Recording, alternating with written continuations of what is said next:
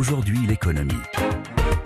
Vous le savez, les monnaies virtuelles se sont largement imposées ces dernières années sur les marchés et leur essor continue. Bonjour Ariane Gaffuri. Bonjour, bonjour à tous. La pionnière de ces monnaies depuis 2009, c'est le Bitcoin qui a atteint cette année un sommet historique, près de 70 000 dollars. Pionnière et la première d'une longue liste.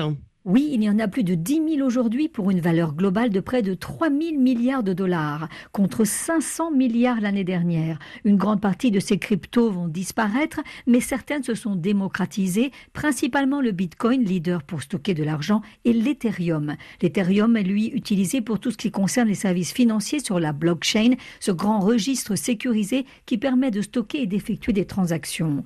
Dans les pays occidentaux, en Europe, aux États-Unis, au Japon, ces cryptos sont plutôt un placement. Et avec le Covid et la baisse des activités, les gens ont dépensé moins et économisé plus. Ils en ont profité pour investir dans les crypto-monnaies.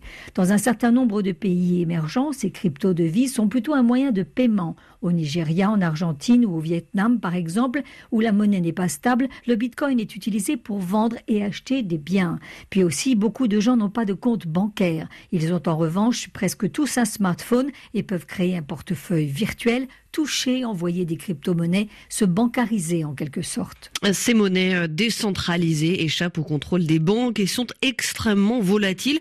Il y a toujours euh, le risque, Ariane, de perdre sa mise sans compter les dérives possibles comme les financements illicites. Oui, mais le marché des crypto-monnaies est plus structuré qu'il ne l'était et les plateformes d'échange mieux régulées. Elles inspirent davantage confiance, surtout quand certains grands patrons font la pub des cryptos. On l'a vu avec Elon Musk, patron de Tesla, qui a acheté plus d'un milliard de dollars en bitcoin. Du coup, les gens se sont mis à acheter des bitcoins. Avant lui, l'américain Michael Saylor, le patron de MicroStrategy, spécialisé dans l'édition de logiciels, a investi plus d'un million de dollars en bitcoin pour se protéger contre l'inflation.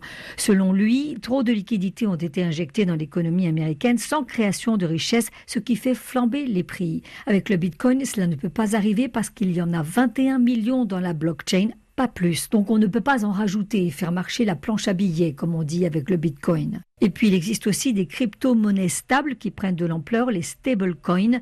Une unité stablecoin égale 1 dollar. D'ailleurs, la quatrième plus grosse devise virtuelle est le stablecoin TCR USDT. Et alors, est-ce que les crypto-monnaies vont continuer leur essor?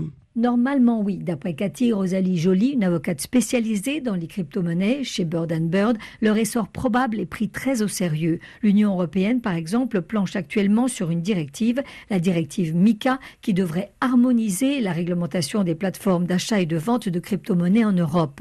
Un moyen de contrôler les risques, mais selon Philippe Erlin, expert en crypto-monnaies, trop de réglementation risque de freiner le développement des crypto-actifs et de la blockchain en Europe face aux États-Unis. Les Américains Américains ont en effet pris beaucoup d'avance depuis que l'État chinois a interdit les crypto-monnaies au profit de son propre crypto-yuan.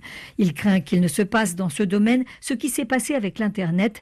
Les grosses entreprises du numérique, les GAFAM, sont américaines et les Européens, eux, n'ont pas d'acteurs du numérique de cette dimension-là.